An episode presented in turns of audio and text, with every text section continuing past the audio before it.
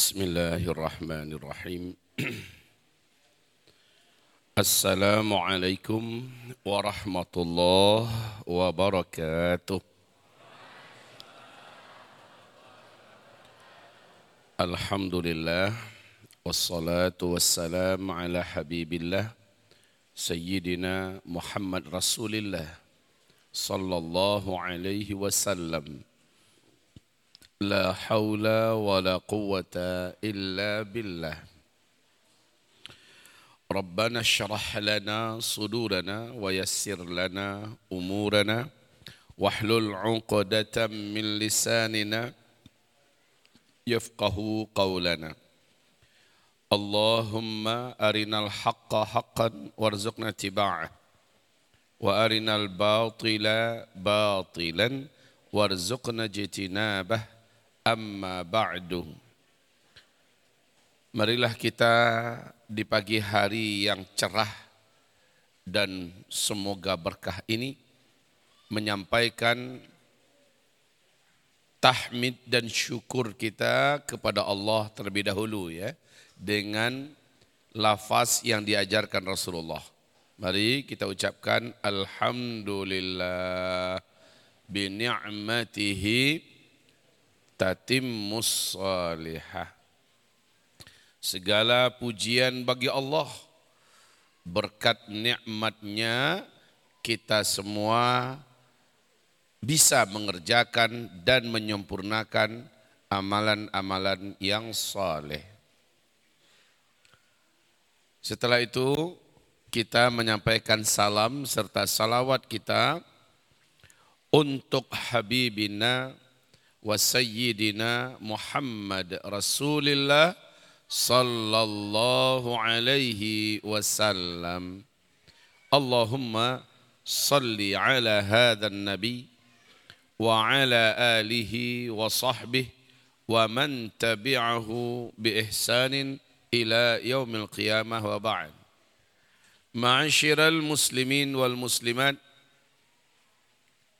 Ketua Yayasan Pondok Tafiz Zaid bin Thabit, Mudir Ma'had dan seluruh para asatidah yang kita muliakan, para tetamu undangan Bapak Ibu sekalian dan anak-anak yang kami cintai, kita banggakan. Semoga seluruh kita kelak menjadi ahli surga Allah. Ya Rabb, amin ya Allah. Hadirin yang saya cintai, Tema kita di pagi hari ini adalah husnul khotimah di zaman fitnah.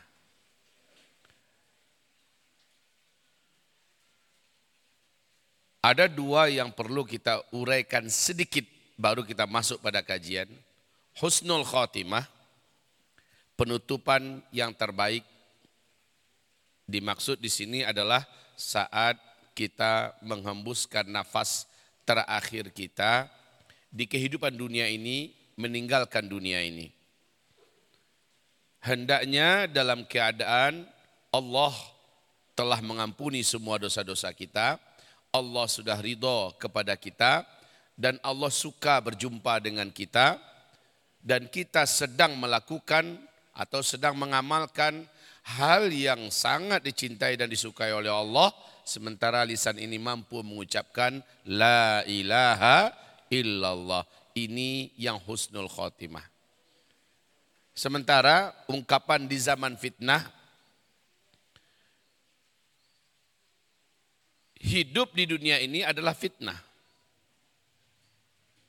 Dunia ini adalah kampungnya fitnah. Maka mau zaman mana saja selama itu di dunia ya fitnah selagi masih di dunia. Maka itu adalah fitnah. Hanya saja penekanan fitnah dalam bahasa ini dimaksudkan adalah pada saat-saat kita sudah sampai di penghujung zaman di mana puncak segala hal yang mengkhawatirkan dan membahayakan agama dan kehidupan terjadi secara tumpang tindih, rapat dan begitu padat yang bisa menggerus, menghilangkan iman kita, bahkan membuat kita tersesat sejauh-jauhnya. Ini yang dimaksud dengan fitnah. Jadi fitnah itu kata Anas bin Malik yaitu sesuatu apa pun bentuknya, pemikiran, ekonomi, oh, tekanan yang menyebabkan kita bergeser dari keimanan kita. Yang menyebabkan kita murtad bahkan sesat, maka itu adalah fitnah. Ya, itu adalah fitnah. Nah, sekarang bagaimana cara kita mendapatkan husnul khotimah di zaman fitnah itu? Ini zamannya memang fitnah, bukan fitnah lagi ya, tapi fitan. Fitan itu Bapak Ibu, saudara-saudari, anak-anakku, jamak daripada fitnah, yaitu fitnah-fitnah. Seperti potongan-potongan malam yang gelap. Coba kalau masuk malam Pak, kalau masuk malam, mulai daripada maghrib, makin ke atas, makin tambah gelap malamnya. Betul ya? Dari jam 6 sampai jam 8. Dari jam 8 sampai jam 11. Dari jam 11 sampai jam 2. Makin ke sini makin pekat gelap malamnya. Malam yang tadi potongan pertama belum lagi selesai, datang potongan kedua menimpali dan lebih padat daripada malam yang tadi. Kemudian begitulah potongan-potongan malam. Kaqita'il laylil muzlim. Seperti potongan-potongan malam yang sangat gelap. Hari ini ujian dan fitnah iman yang dihadapkan kepada umat ini dari segala pintu. Dari pintu ekonomi, dari pintu kesehatan, dari pintu budaya, dari pintu media, dari pintu pendidikan, dari pintu dari pintu politik, dari pintu apa saja umat ini sedang dihantam oleh fitnah yang sangat berat. Fitnah yang satu ini belum mampu kita hadapi dengan baik, masih sempoyongan kita, datang lagi hantaman fitnah kedua. Sehingga kita tersungkur, terjerembab. Belum lagi sanggup kita mengatasi yang kedua, sementara yang pertama masih menghantam kita. Yang kedua masih bertubi-tubi, datang lagi hantaman yang ketiga. Sehingga kita menjadi benar-benar terkapar hampir setengah mati. Kita berusaha bangkit lagi. Belum selesai kita bangkit, yang pertama masih menghantam kita, fitnah yang kedua masih menggebuki kita, fitnah yang ketiga lagi-lagi tidak menghentikan serangannya dan tidak mengurangi bahkan makin kuat. Datang lagi hantaman dari pihak keempat. Dan itu lebih gawat pakai golok, pakai pentungan, pakai besi, pakai Masya Allah. Ini luar biasa Pak. Ini dimaksud dengan seperti potongan-potongan malam yang gelap. Sejauh mana kita sanggup bertahan? Karena pada akhir-akhirnya yang terancam adalah eksistensi iman di dalam dada. Puncak hantaman dan ini yang paling mengerikan munculnya Dajjal laknatullah alaih. Saat itu kita benar-benar dalam kondisi yang hampir-hampir tak sanggup lagi. Tak bahkan hampir tak sadar lagi, tak sadarkan diri. Dajjal datang. Dengan hantaman paling mematikan. Maka sungguh demi Allah di akhir zaman ini kita sangat memerlukan ketangguhan iman di dalam dada. Iman ini harus dilatih Pak. Maaf, coba lihat orang-orang yang latihan bela diri. Orang yang gak biasa latihan pukul perutnya. Langsung beguling-begulung badannya. Sesak napasnya. Orang yang membiasakan diri dengan latihan ototnya diolah, pernafasannya diolah, tiap sebentar dia dilatih pukul yang ringan, agak lebih keras, lalu keras, dan terus tiap hari dilatih. Insya Allah setelah itu otot dan dinding perutnya akan kokoh dan kuat. Jadi iman juga seperti itu. Untuk iman menghadapi serangan bertubi-tubi, iman ini wajib mendapatkan latihan yang kita menyengaja melatihnya. Ini disebut dengan riyadah imaniyah, latihan iman. Latihan iman itu hanya didapatkan dalam membiasakan kita melaksanakan perintah-perintah Allah dengan sabar, membiasakan kita meninggalkan larang-larangan Allah dengan sabar, membiasakan kita mengerjakan amalan-amalan sunnat dengan sabar, mengerjakan amalan-amalan tatawwa siang dan malam dengan sabar serta mengerjakan amalan batin, amalan hati. Mengerjakan amalan batin, amalan hati. Kebal daripada dicaci maki. Tidak peduli ketika dikucilkan padahal kita di atas kesolehan dan kebaikan. Kita dikucilkan. Kita, kita bertahan di situ. Dan kita tidak pernah mengeluh kepada makhluk saat kita diberikan cercaan, makian, kutukan. Padahal kita sedang mencoba menegakkan sunnah dan sebagainya. Ini ujian yang akan menjadikan iman itu kokoh. Ujian seperti ini dialami oleh seluruh sahabat Nabi. 23 tahun, 13 tahun di Mekah, 10 tahun di Madinah. Nabi meninggal, iman mereka sudah Masya Allah. Semasa mereka dilatih dengan ada Nabi hidup di tengah-tengah mereka, mereka benar-benar hampir ada satu, dua, tiga orang yang hampir-hampir saja keok dan menyerah. Untung ada yang menguatkan mereka. Mungkin sahabat-sahabat yang lain atau mungkin juga lingkungan yang mendukung atau yang paling pasti ada Rasulullah di tengah-tengah mereka. Lah di zaman kita, siapa yang menguatkan kita? Di zaman kita ini, saat fitnah begini berat, siapa yang menguatkan kita? Al-Syeikh Al-Hafiz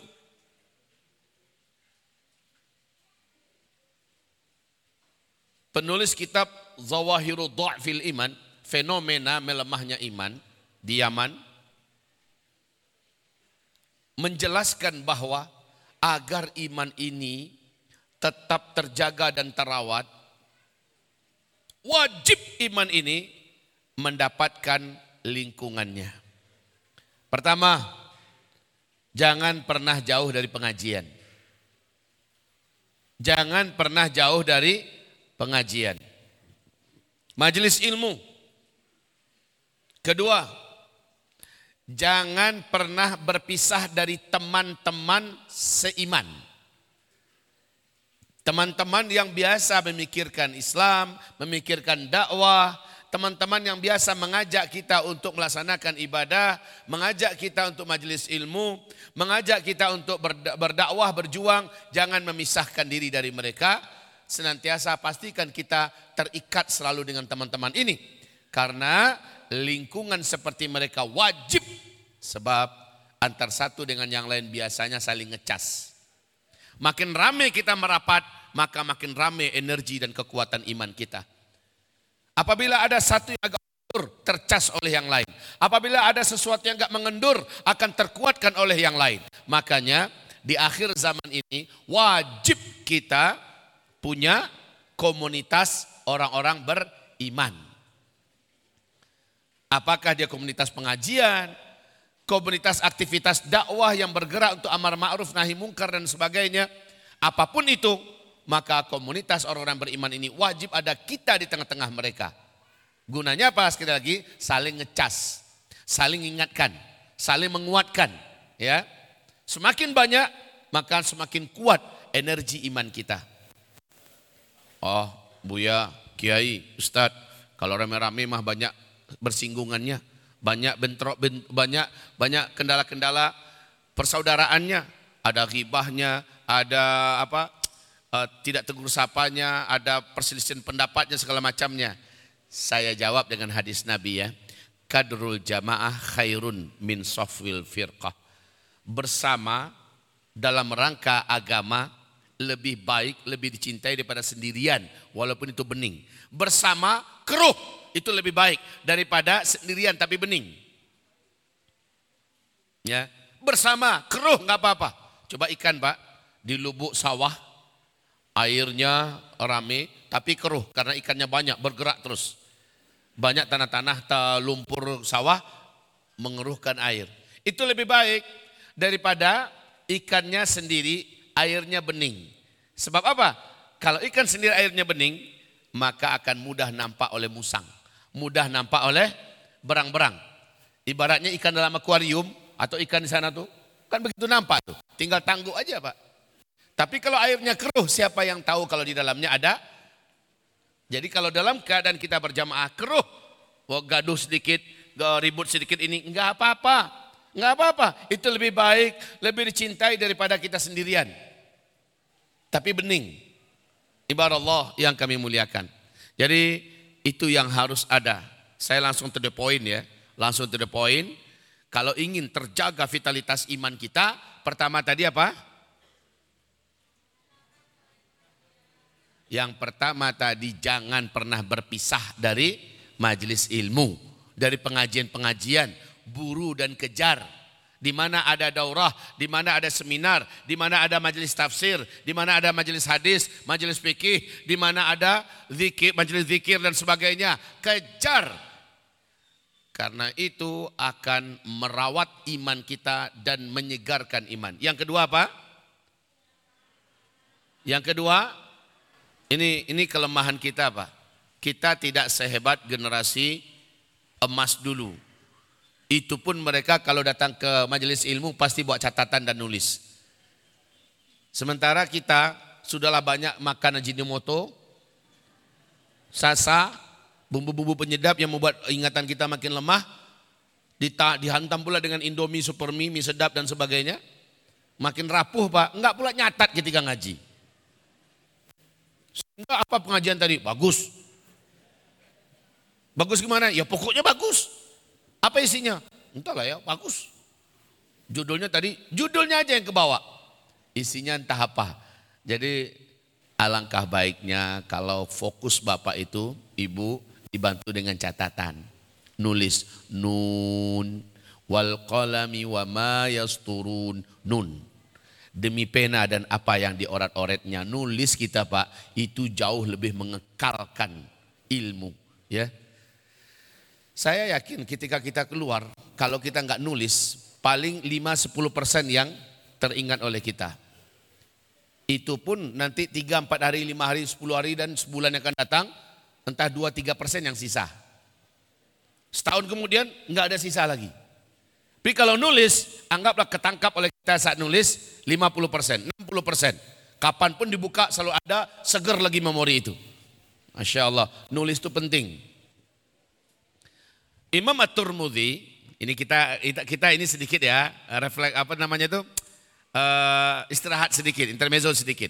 Imam At-Turmudi bersama murid-murid yang lain duduk ngaji di depan gurunya. Murid-murid yang lain pada nyatat. Nyatat semua. Imam Turmuzi tidak. Banyak mendengar, fokus. Nanti ada satu dua baru dia nyatat. Selebihnya dia mendengar, fokus. Sementara yang lain sibuk mencatat. Apa kata sang guru? Turmuzi, saya lihat kamu mencatat hanya sekali-sekali saja. Sementara temanmu semuanya mereka dapatkan dan mereka catat. Ada apa dengan kamu? Apa jawab Turmuzi? Tuan guru yang kami muliakan, minta maaf. Tinta saya tidak banyak, kertas saya tidak tidak banyak, dana saya juga tidak banyak. Jadi mau menghemat ini. Maka yang saya catat adalah yang belum saya hafal. Sementara yang sudah saya hafal, saya jadikan itu penguat hafalan saya. Jadi mayoritas yang didengarnya itu udah hafal sama beliau. Sama Imam Turmuzi. Yang gak hafal saja baru dicatat. Mungkin Bapak Ibu kelasnya Imam Turmuzi kali ya. Hafal semua dah jadi gak perlu dicatat. Kalau iya kan bagus. Kalau iya. Tapi kalau enggak ini bencana Bapak Ibu. Kita ini generasi Ajinomoto. Ya, Perlunya kita kepada catatan jauh lebih hebat. Awas ya catatan, bukan rekaman. Kalau rekaman kapan pun bisa dihapus. Masuk air, hilang. Dicuri orang HP, selesai. Iya kan? Paling-paling dengar sehari dua hari sudah selesai, habis itu dihapus. Supaya tidak full memorinya. Ini payah nih Pak. Tapi kalau mencatat insya Allah. Makanya nun wal qalami wa ma yasturun. Gitu ya Pak ya. Gitu sesaudara dan anak-anakku sekalian mencatat. Baik, siapa pun gurunya lah, tetap bawa catatan. Siapa pun gurunya. Kita lanjut sampai di mana tadi? Nomor dua. Sekarang nomor tiga. Nomor tiga, wajib selalu rapat dengan guru dan ulama.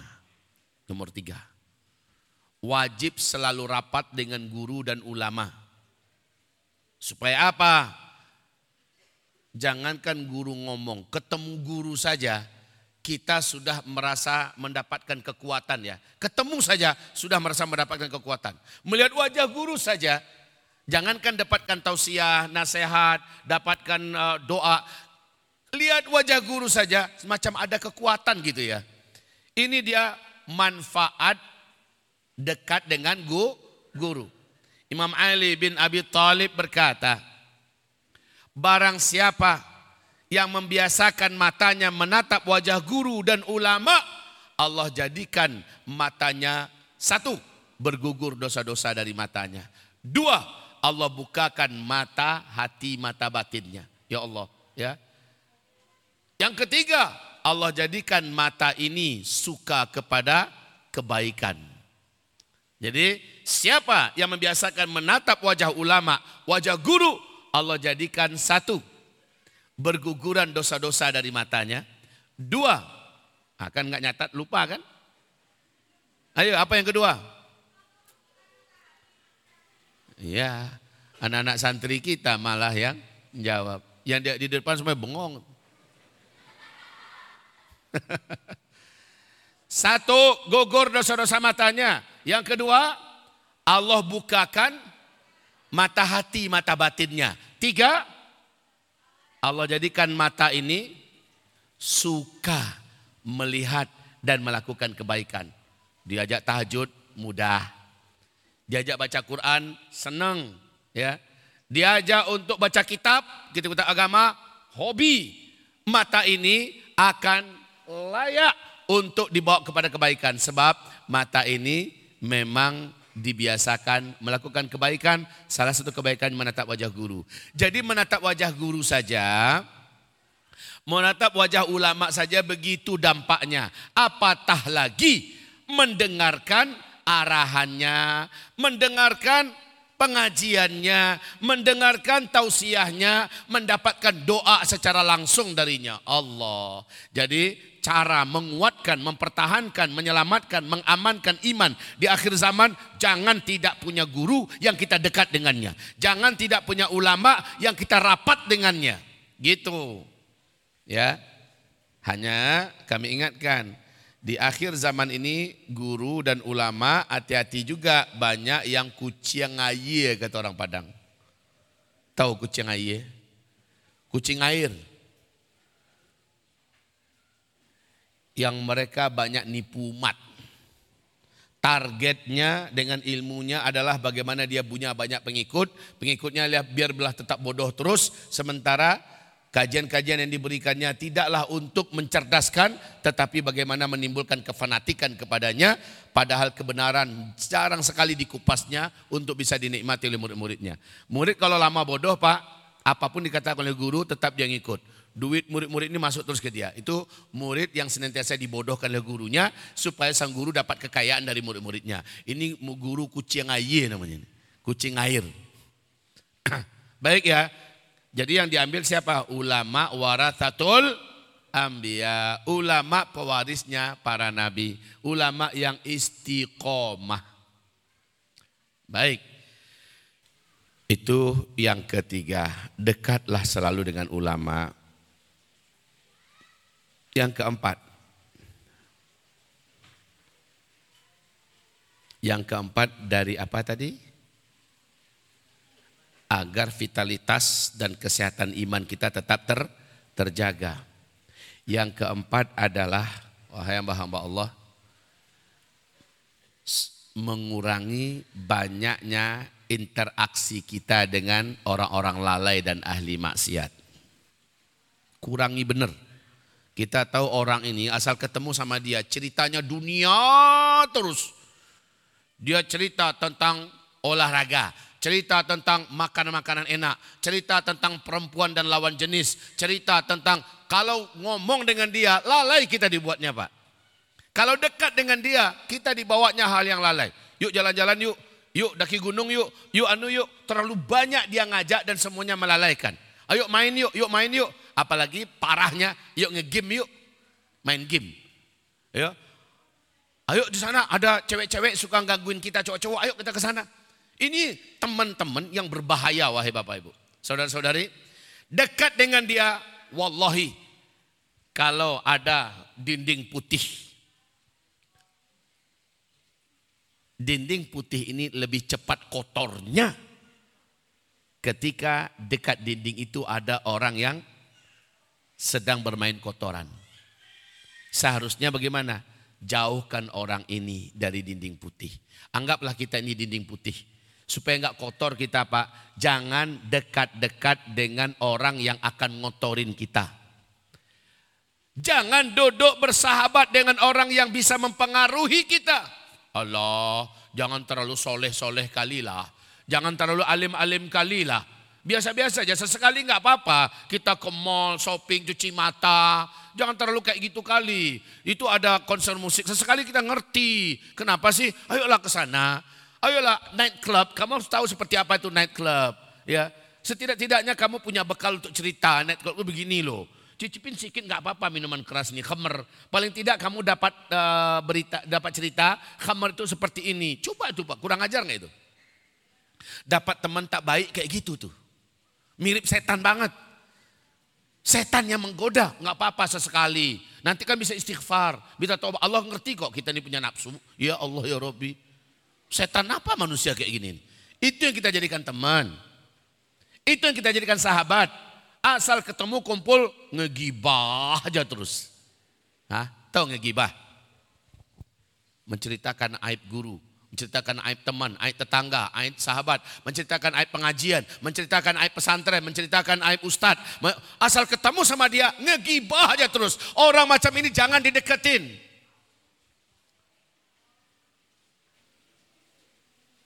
Kita tidak mengangkatnya dan menganggapnya sebagai musuh ya, tetapi dekat dengannya beracun dekat dengannya beracun. Antum takut nggak dekat dengan jelatang? Tahu daun jelatang? Yang punya miang membuat kita gatal sejadi-jadinya itu. Kita tahu awas awas ini jelatang. Bahasa Indonesia kan daun jelatang namanya kan? Halo? Apa namanya?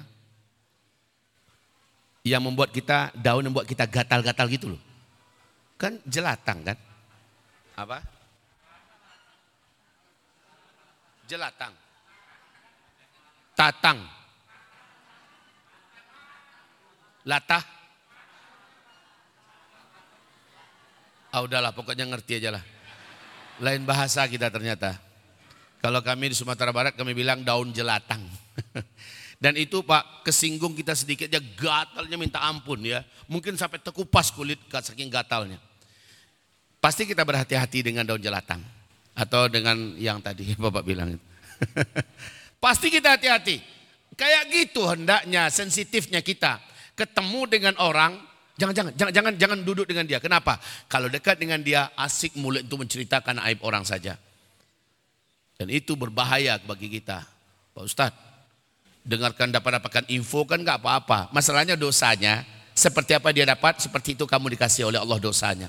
La taq'udu ma'hum. Kamu tak boleh duduk bersama mereka. Innakum idzan mithluhum. Kamu dianggap sama dengan mereka oleh Allah. Dosanya sama. Jadi kata Rasulullah, kalau kamu duduk dengan ahli ribah. Satu, nasihati mereka stop, jangan lanjutkan ini ribah. Ribah itu dosanya sama dengan makan bangkai, Pak. Makan bangkai anjing, makan bangkai manusia, mengerikan ya. Jadi stop, kalau nggak bisa nyetop, yang kedua, kamu menyingkir dari majelis itu. Jangan kita bersama mereka. Jangan kita bersama mereka. Sebab dosanya akan dianggap sama. Padahal kita diam saja. Kita tidak tidak mengomentari, diam saja menyimak. Dosanya sama dengan makan bangkai. Yang ketiga, kalau tetap bersama mereka, bela saudara kita yang di ribah. Bela deh. Saudara kita yang itu wajib dibela. Kalau tidak sekali lagi Allah sama murkanya dengan orang yang menggibah dan kita yang duduk di depannya. Baik ya, itu contoh, contoh. Jangan dekat dan berteman dengan orang yang akan membuat kita lalai. Yang membuat kita bermaksiat. Yang membuat kita jauh dari Allah. Allahu Akbar, Allahu Akbar. Allahu Akbar. Allahu Akbar. Azan datang. Apa kita bilang? Yuk, yuk, yuk, yuk kita sholat masjid dulu. Nantilah waktu kan panjang. Ini teman yang berbahaya ini. Nantilah waktu kan panjang. Nanti ntar kita berjamaah. Ya, kita buat jamaah sendiri. Masjid di sebelah rumahnya. Berjamaah sendiri apaan? Awas ya, nomor empat, ingat itu baik-baik. Jangan berlama-lama, jangan biarkan diri kita berteman sejati, bersahabat dengan orang yang akan melalaikan kita, bahkan cenderung kepada dosa dan maksiat. Berteman boleh, bersahabat jangan. Kita tidak mengatakan kamu musuh saya lakum dinukum waliyadin. Enggak kayak gitu, Pak. Tetapi untuk beriring seiring sejalan, semakan seminum, ya, uh, menginap bersama dan berbisnis segala macamnya dengan orang yang semacam ini untuk dijadikan sebagai sahabat sejati, kita akan dipengaruhinya. Air putih bening, bersih, satu ember besar. Masukkan air yang kotor cuma segini, air dari comberan, masukkan segini, air yang satu ember oh, putih bening bersih tadi dianggap air kotor tidak? Padahal yang masuk cuma sedikit. Bisa jadi yang masuk maaf ya, satu tetes aja air tetesan kencing ada orang kencing sebelah kita, percikannya masuk sedikit. Padahal air itu satu kulah, dua kulah, satu bak dianggap air itu sudah air kotor. Ini berbahaya, mengotori lebih cepat daripada membersihkan. Kita udah udah jaga kebersihan hati kita, kebersihan jiwa kita. Berteman sama orang kotor, sebentar saja kita jadi kotor. Ya Allah. Baik, itu yang nomor empat. Nomor lima, yang akan menguatkan iman, merawat dan menjaga iman adalah kita dilarang berlama-lama mengurus dunia. Sehari, dua hari, seminggu, dua minggu, fokus dunia, ini bahaya. Bahaya. Kita tidak ngaji, kita tidak ketemu orang saleh, kita tidak melaksanakan ibadah-ibadah tepat waktu, tidak ibadah sunat karena fokus dunia, ada proyek. Proyek itu lamanya sebulan, dua bulan, ini membahayakan iman. Seharusnya gimana? Jeda yang dibuat oleh Allah dari subuh sampai malam, jeda-jeda itu adalah sholat lima waktu, kejar berjamaah ke masjid. Kemudian tetap jadwalkan wajib, ini waktu duha, saya wajib duha. Saya harus duha maksudnya. Kemudian ini waktunya tahajud, ini waktunya Senin Kamis puasa, ini waktunya dengar kajian, ini zikir bersama pagi, petang, ini waktunya kejar. Kalau seandainya satu hari itu full ngurus dunia, sholat terlambat, ibadah sunat tidak ada dan sebagainya. Insya Allah orang ini cepat melemah imannya. Cepat sekali melemah imannya. Baiklah, sekarang Bapak Ibu hamba-hamba Allah, di zaman fitnah, kalau kita tidak rawat iman kita dengan cara yang tadi, dengan cepat sekali iman ini akan melemah, kabur, dan bahkan hilang. Sekarang saya kasih cerita singkat. Hadis ini membuat takut seluruh sahabat. Apa yang terjadi? Dalam ceramah Nabi berkata, dalam ceramahnya Nabi berkata, Saudara-saudara, di antara kalian ini nanti ada satu orang yang di akhirat dia masuk neraka. Satu gigi gerahamnya saja di dalam neraka itu sebesar gunung Uhud. Semua sahabat pucat. Di antara kalian kata Nabi. Ada satu di antara kalian nanti di akhiratnya masuk neraka. Satu gigi gerahamnya saja sebesar gunung Uhud. Di situ ada sahabat Abu Bakar, ada Umar bin Khattab, ada sahabat senior, termasuk Abu Hurairah. Yang menceritakan hadis ini Abu Hurairah ya. Lalu kami pun mulai mengkhawatirkan diri kami masing-masing. Siapa kira-kira di akhirat masuk neraka dan kekal dalam neraka. Cemas seluruh sahabat. Masing-masing mereka sibuk melihat diri, diri mereka masing-masing. Jangan-jangan saya, jangan-jangan saya. Beda kalau orang sekarang ya, kayaknya si Fulan tuh. Kayaknya si Fulan itu. Kalau mereka enggak langsung sibuk ngurus dirinya sendiri. Jangan-jangan saya, lalu masing-masing hati-hati. Betul-betul berdoa kepada Allah jangan termasuk jangan sampai hamba itu orangnya ya Allah. Setiap sahabat. Lalu apa kata Abu Hurairah?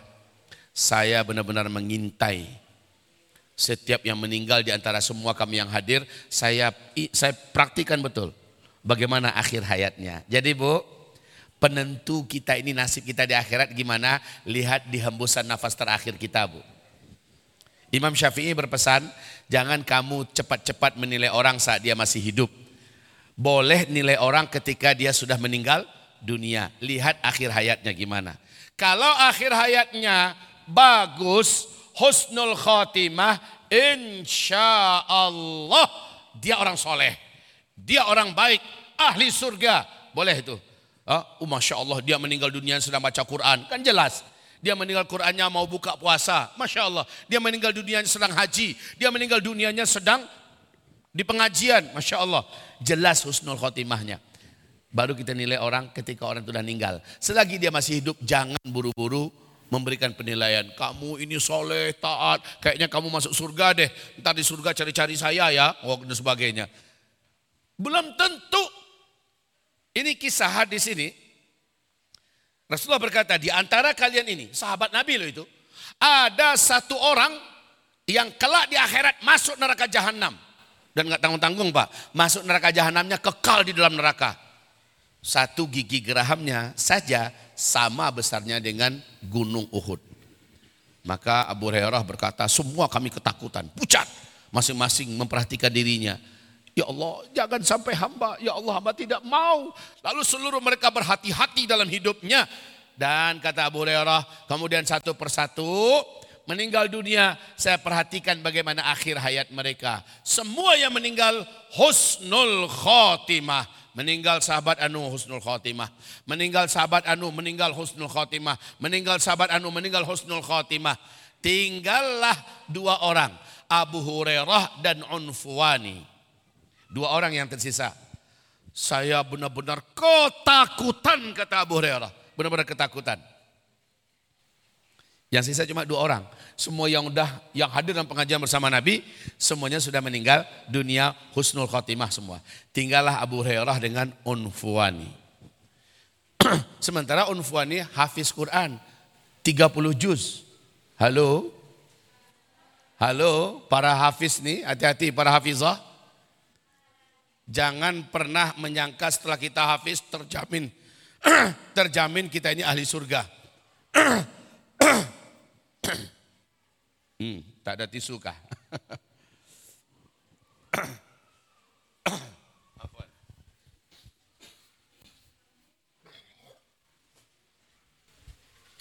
Iya, jazakallah khair Mas Aryo, barakallah fiik. Jadi tinggal berdua. Sementara kata Abu Hurairah, Onfuani ini hafiz Quran 30 juz. Dai yang berdakwah ngajarin orang ke mana-mana. Juga ikut berjihad bersama Rasulullah. Keren gak itu? Hafiz, dai, juga ikut jihad. Sementara siapa siapalah saya kata Abu Hurairah. Kecemasan Abu Hurairah makin terang dan makin nyata. Doanya makin kuat, hidupnya makin hati-hati. Saya tak mau Lalu ketika negeri uh, atau Bizantium Romawi ditaklukkan, beberapa negeri taklukkan uh, yang dikuasai oleh Romawi ditaklukkan, di situ ada beberapa keturunan Eropa. Onfuani ini setelah berhasil menaklukkan negeri itu, dia berpapasan matanya dengan seorang wanita berdarah Eropa, kulitnya cantik, matanya hijau, dan ciri khas wanita Eropa ada pada dirinya. Onfua ini jatuh cinta kepadanya. Tiap sebentar berpapasan makin dalam rasa itu. Ini bahaya ya kalau tidak ghaddul basar, kalau tidak tundukkan pandangan, asal ketemu dengan wanita itu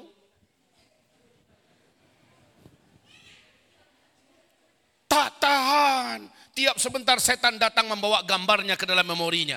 Senyumnya, tingkah lakunya, suaranya. Teringat-ingat terus oleh Onfuani ini. Sementara daerah itu sudah ditaklukkan oleh Islam dan kaum muslimin. Lalu dia memberanikan diri, kayaknya ini yang layak menjadi istri saya.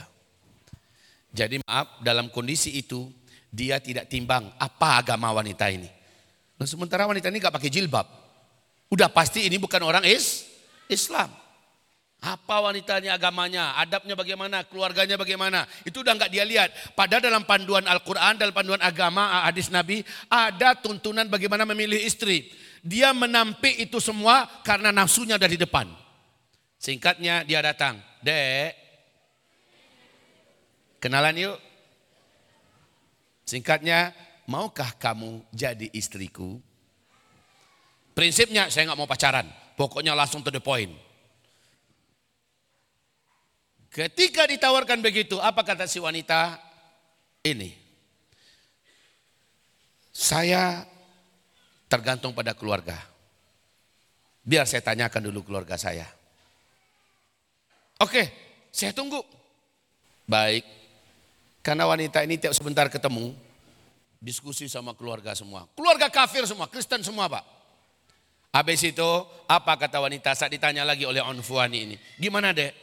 Keluargamu gimana? Kata keluarga kami silahkan datang. Lamarlah. Yuhui. Senangnya Unfuan minta ampun.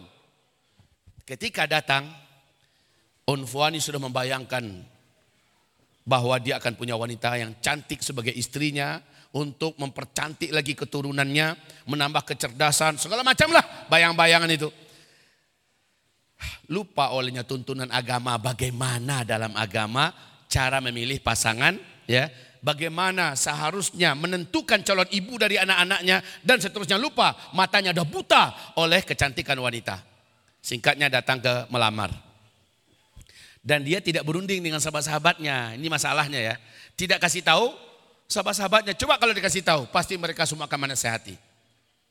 Tapi ini tidak.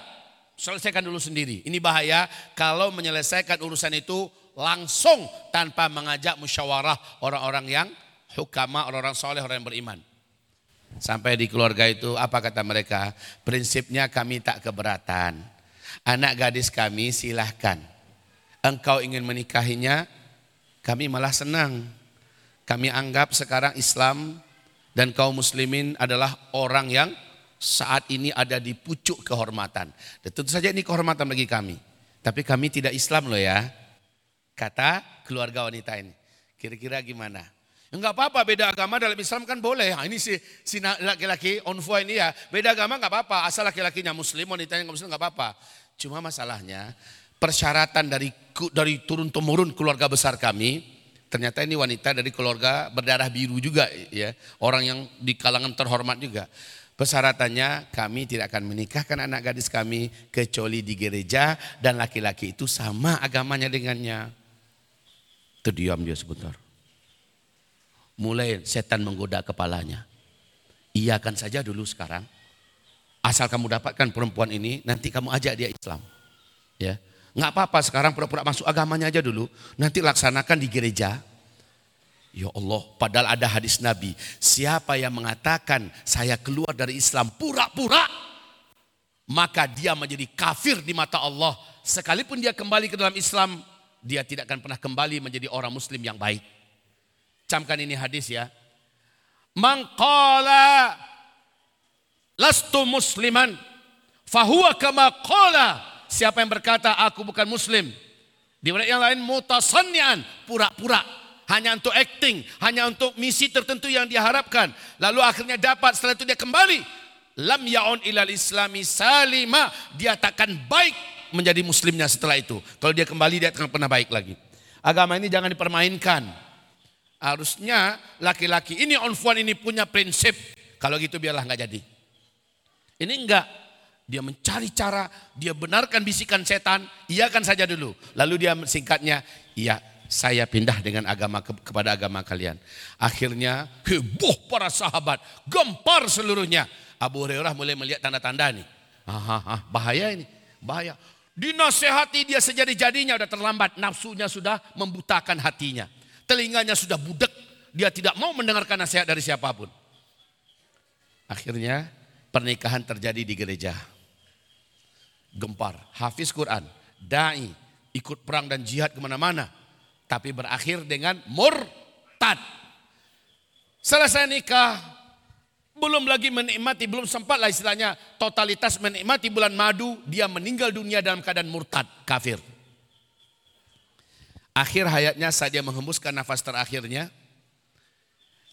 dari sebanyak ayat yang dihafal 30 juz itu, satu ayat yang dia ingat. Mayyartadda minkum an dinihi fayamut wa huwa kafir. Siapa saja yang murtad dari agamanya, lalu dia mati dalam keadaan dia kafir. Wih, mereka itulah orang-orang yang kami batalkan seluruh amal solehnya seumur hidupnya dan kami masukkan dia ke dalam neraka jahanam. Ayat itu yang dilafazkannya ketika dia meninggal dunia. Jadi hati-hati ya.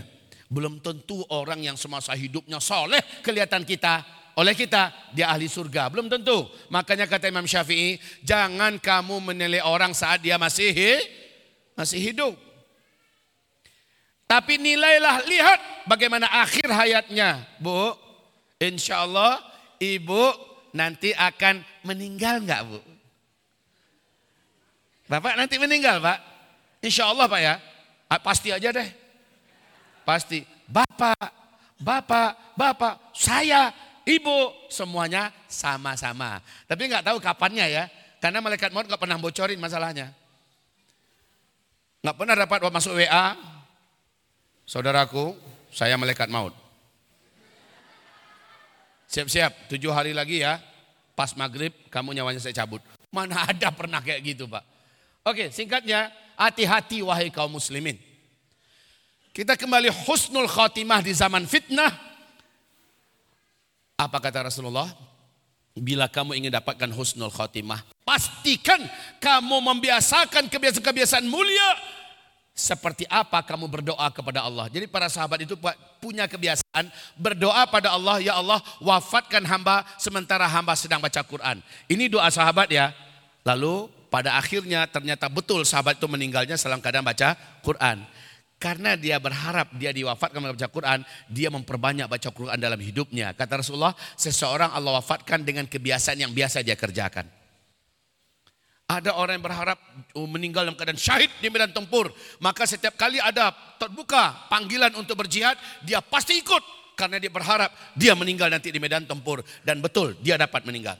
Utsman bin Affan berdoa semasa hidupnya, Ya Allah wafatkan hamba sementara hamba sedang berpuasa, hamba ingin berbuka di sisimu. Wafatkan hamba sementara hamba sedang baca Quran, Ya Allah. Dan itu terjadi Pak. Utsman bin Affan dibunuh oleh penjahat-penjahat berkedokkan agama dalam keadaan Utsman bin Affan sedang puasa lagi baca Quran. Jadi para sahabat itu punya doa khusus, ya Allah amba ingin akhir hayat amba seperti ini, sedang begini, sedang begini. Mereka minta dan mereka biasakan pekerjaan hari-hari mereka lebih akrab kepada apa yang mereka minta itu. Jadi sama. Jadi ibu ingin meninggal dalam keadaan apa kira-kira bu? Ingin meninggal umpamanya dalam keadaan berzikir. Banyakkan zikir. Di mana-mana berzikir, tahu-tahu sedang berzikir itu jatuh jarum satu ke kepala ibu meninggal. Satu ton. Iyalah meninggal. Satu ton jarum. Meninggal.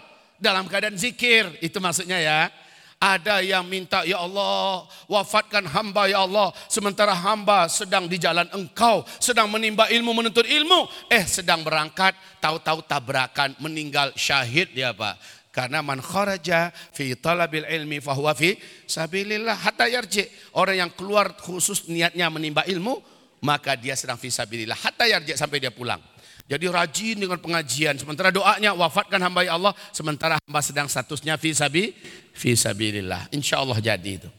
Jadi gitu. Orang yang ingin wafat di tanah suci. Banyak-banyakkan sering-seringkan umroh sering-seringkan haji, ya. Doa terus, begitu. Mesti diimbangi. Doa kita husnul khotimah, maunya seperti apa, biasakan hari-hari kita seperti itu. Begitu ya, Bapak Ibu, hamba-hamba Allah yang kami muliakan, barakallahu fikum. Jadi, Masya Allah, dengan ini saya ingin membacakan hadis Nabi. Innamal a'malu bi khawatimiha Orang itu ditentukan dengan penutupannya. Penutupan Bapak seperti apa? Saddam Hussein ketika hidupnya jahat tidak? Saddam Hussein, masih ingat Bu Saddam Hussein? Siapa Saddam Hussein? Hah? Presiden Irak dulu ya. terkenal dengan Irak menginvasi Kuwait. Kan gitu ya. Dalam tahun yang panjang perang melawan Iran. Wah hebat, berani menentang Amerika. Ini Saddam Hussein dahsyat. Baga dia, jago. Tapi Saddam Hussein juga terkenal suka nangkepin ulama dan membunuh ulama. Bahkan Saddam Hussein membunuh kaum muslimin, bahkan keluarganya pun ditembaknya. Dor, nggak ada kasihannya. Semua orang yakin Saddam Hussein ini ahli neraka ini. Jahat. Sementara yang diperanginya musuh-musuh Islam juga. Iran, Syiah diperanginya. Amerika musuh Islam yang luar biasa diperanginya. Nggak takut-takut dia. ya. Tapi kaum muslimin juga dihabisinya. Keluarganya saja ditembaknya. Tapi tahukah Bapak Ibu? Akhir hayatnya seluruh ulama sunni mengatakan dia husnul khotimah. Dia sahid insya Allah. Syahid insya Allah. Tahu Bu akhir hayat Saddam Hussein gimana?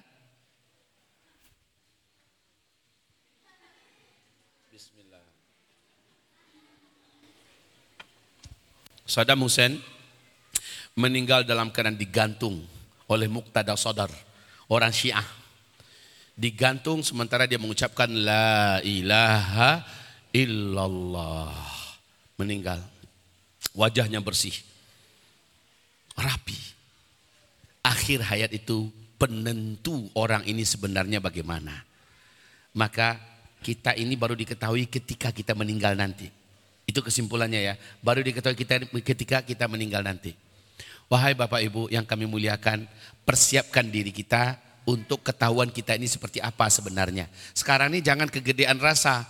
Saya dari pengajian demi ke pengajian. Saya dari majelis ilmu, dari masjid ke masjid. Saya dari infak ke infak, sedekah-sedekah. Berserak dah sejogja ini sedekah saya di mana-mana. Eh ini Jogja bukan? Ah, ah, ah ya. Pokoknya sejawa tengah ini kayaknya saya yang paling kuat sedekahnya. Dia udah merasa aman. Belum tentu bu. Belum tentu. Baiknya tutup mulut, minta pada Allah, ya Allah hamba bertawassul kepadamu dengan amal-amal soleh hamba, jadikan akhir hayat hamba husnul khotimah.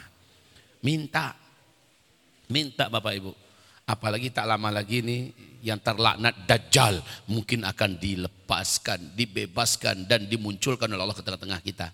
Kalau kita dari dulu kenceng minta doanya sesuai kata Rasulullah man sarrahu ayastajib Allahu lahu 'inda syada'idi wal karib falyukthir du'a 'inda rakha. Orang yang ingin Allah prioritaskan mengabulkan doanya. Sekali saja dia angkat tangan langsung Allah kabulkan doanya. Di saat-saat genting, di saat-saat membahayakan, di saat-saat mematikan. Sekali saja dia berdoa langsung Allah kabulkan. Maka kata Rasulullah, kira-kira Bapak kalau sekali berdoa Bu langsung Allah kabulkan mau nggak? Mau Pak? Mau saya juga mau. Kalau mau kata Rasulullah, fal yuksirid doa indar Perbanyaklah berdoa ketika engkau masih sedang dalam dalam keadaan tenang, suasana masih aman, perbanyak doa, perbanyak doa. Lah ini sedih kita lihat Pak, Bu, hari ini orang pergi ke masjid sholat. HP di tangan, berbunyi-bunyi HP itu. Masuk notifikasi WA, surat baru masuk, bunyi telepon, ya.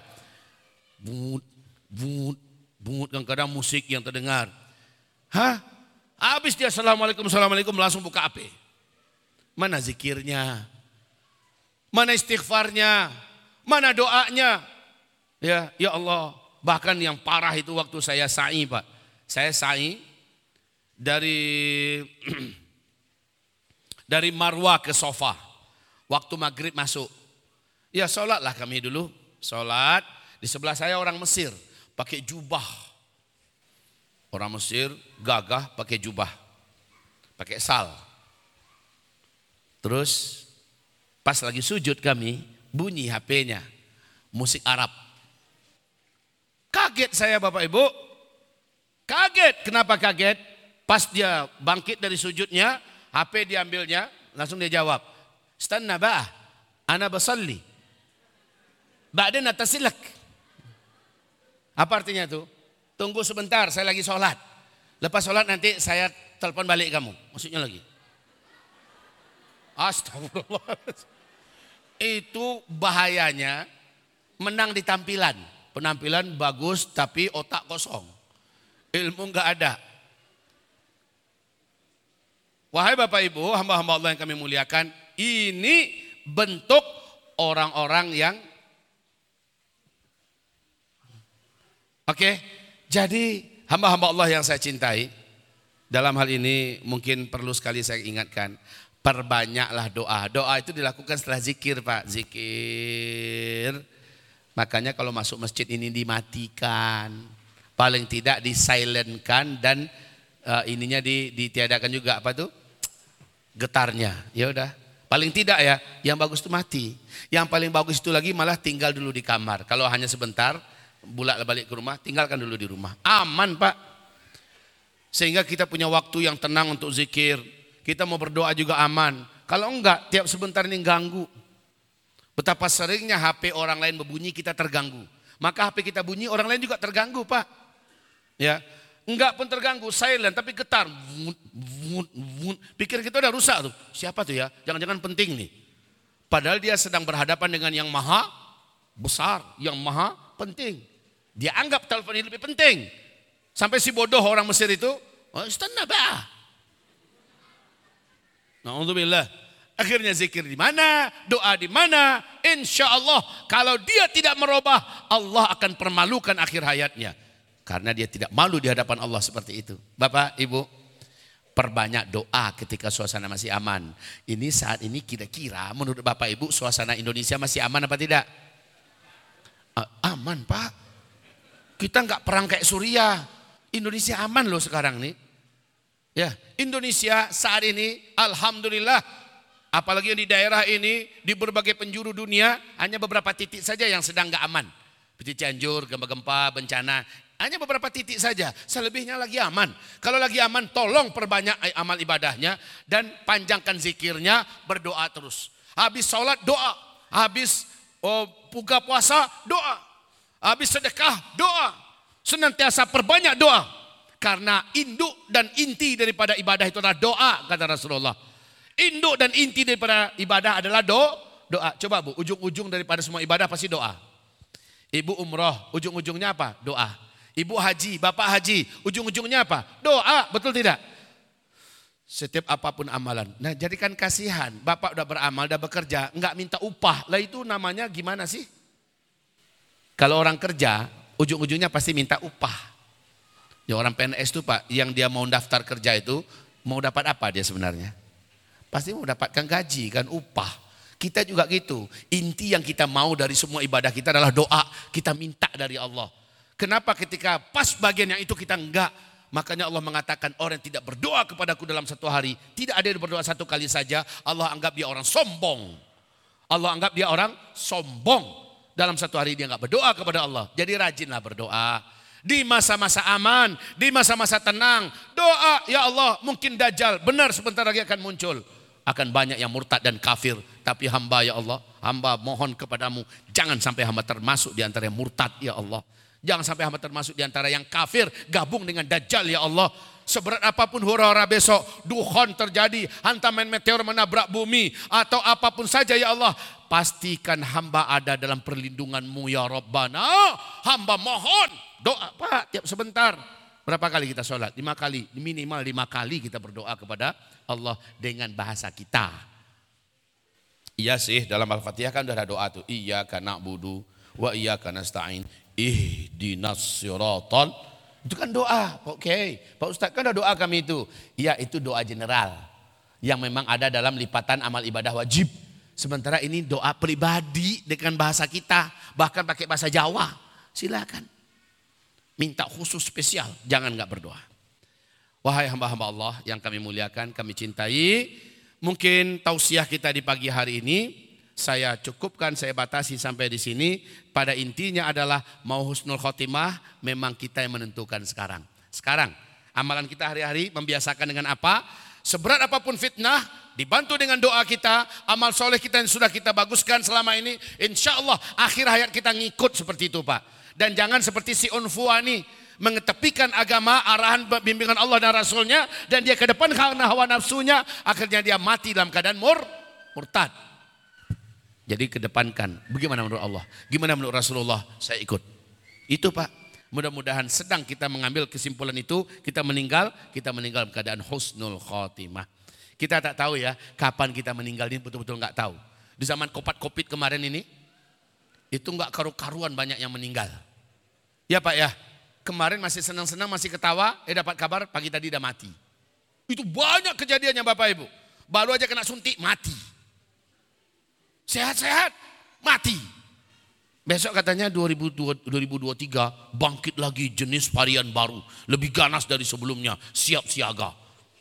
Ya, sementara COVID nanti di Januari akan seperti ini, seperti ini. Wah, nakut-nakutin. Apa pun itu, kita hanya percaya nyawa kita sudah ada tanggalnya tertulis di loh mahfuz. Dicabut itu tanggal berapa, bulan berapa, tempatnya di mana, jam dan detiknya tertulis di situ Pak. Nggak bisa meleset. Bapak, sebelum saya tutup, di mana kita meninggal, pasti di situ kita akan tertulis dalam mahfuz nih, kita meninggal di mana, mati dicabut nyawanya di mana, tertulis di dalam mahfuz, walaupun kita sedang jauh, pasti kita akan sampai ke tempat itu Pak, mendadak dan di situ kita meninggal. Kejadian gempa 2009, gempa 2009 di Sumatera Barat, ada sekeluarga datang karena keluarganya yang ditimpa gempa udah nggak bisa dihubungi, dikhawatirkan meninggal. Ya, lalu dia terbang sekeluarga. Pas dia uh, melewati lembah Anai, longsor tempat Pak sekeluarga satu mobil itu mati. Jadi dia datang dalam keadaan sehat dari Jakarta sekeluarga, sewa mobil langsung ditimbun oleh reruntuhan, mati sekeluarga. Nggak punya rencana dia mati. Mati. Contoh, ya, atau Allah sudah takdirkan di zaman Nabi Sulaiman, Allah sudah takdirkan pejabat Nabi Sulaiman itu, orang dekatnya, meninggalnya di India. Sementara dia masih bersama Nabi Sulaiman di Palestina. Ninggalnya jadwalnya habis asar.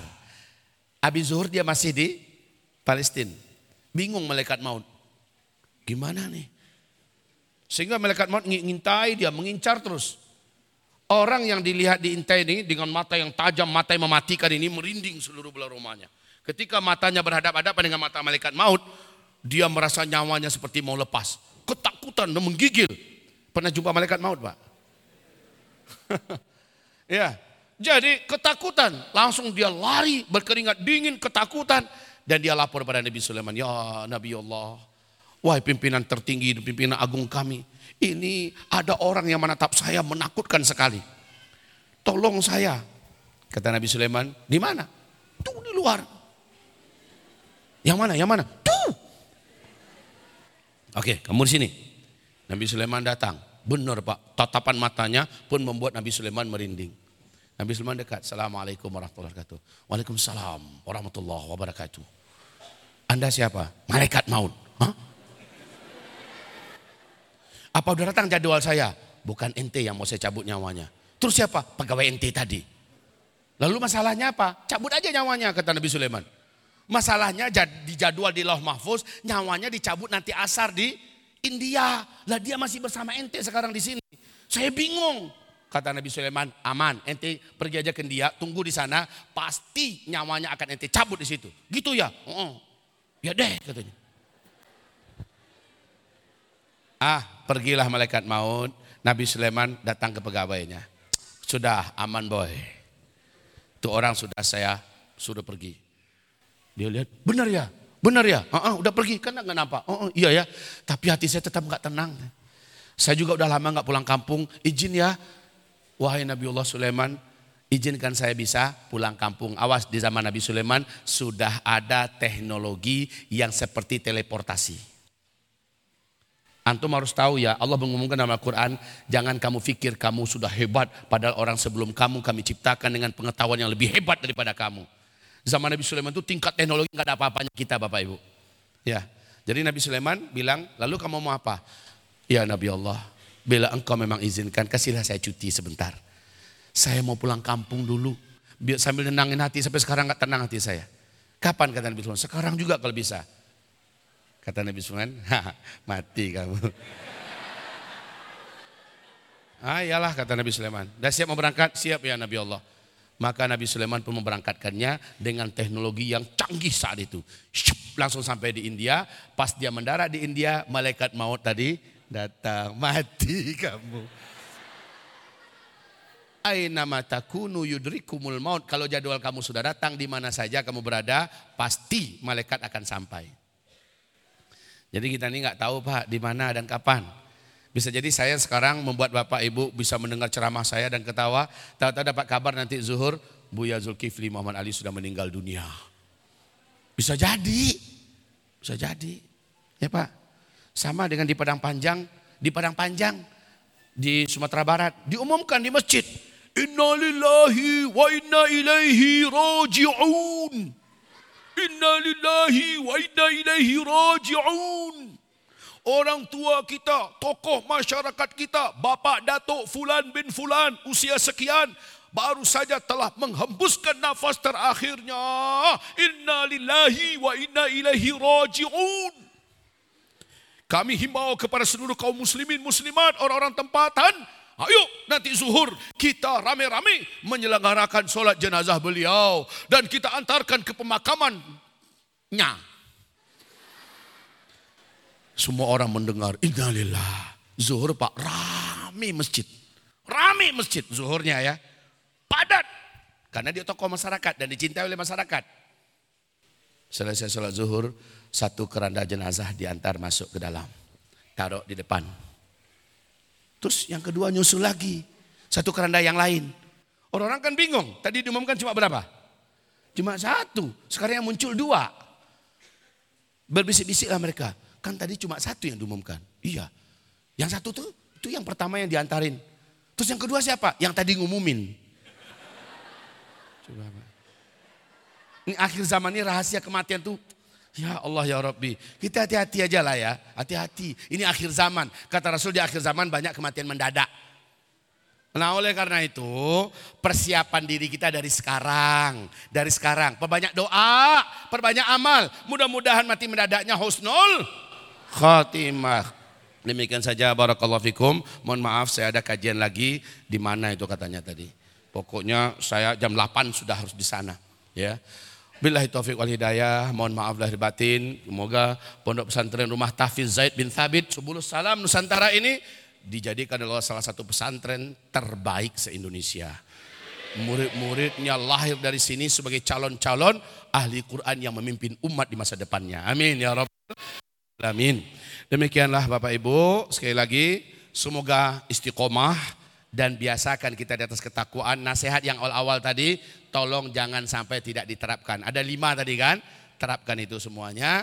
Masih ingat yang lima itu? Masih ingat atau masih lupa? Yang masih ingat pasti yang catat.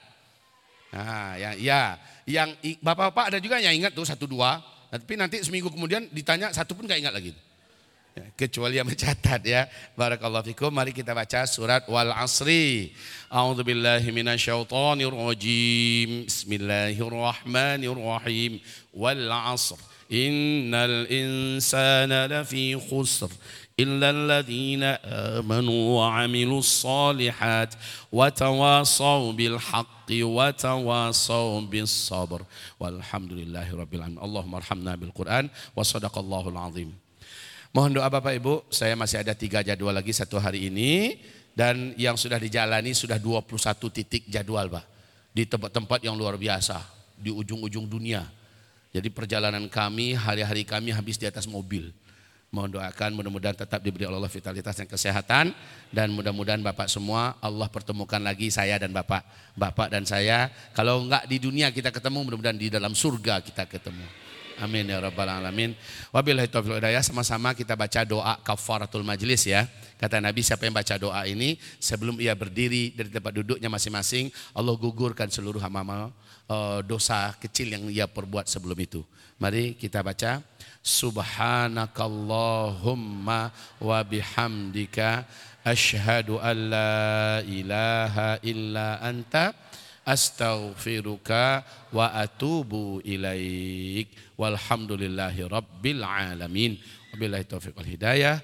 Wassalamu alaikum warahmatullahi wabarakatuh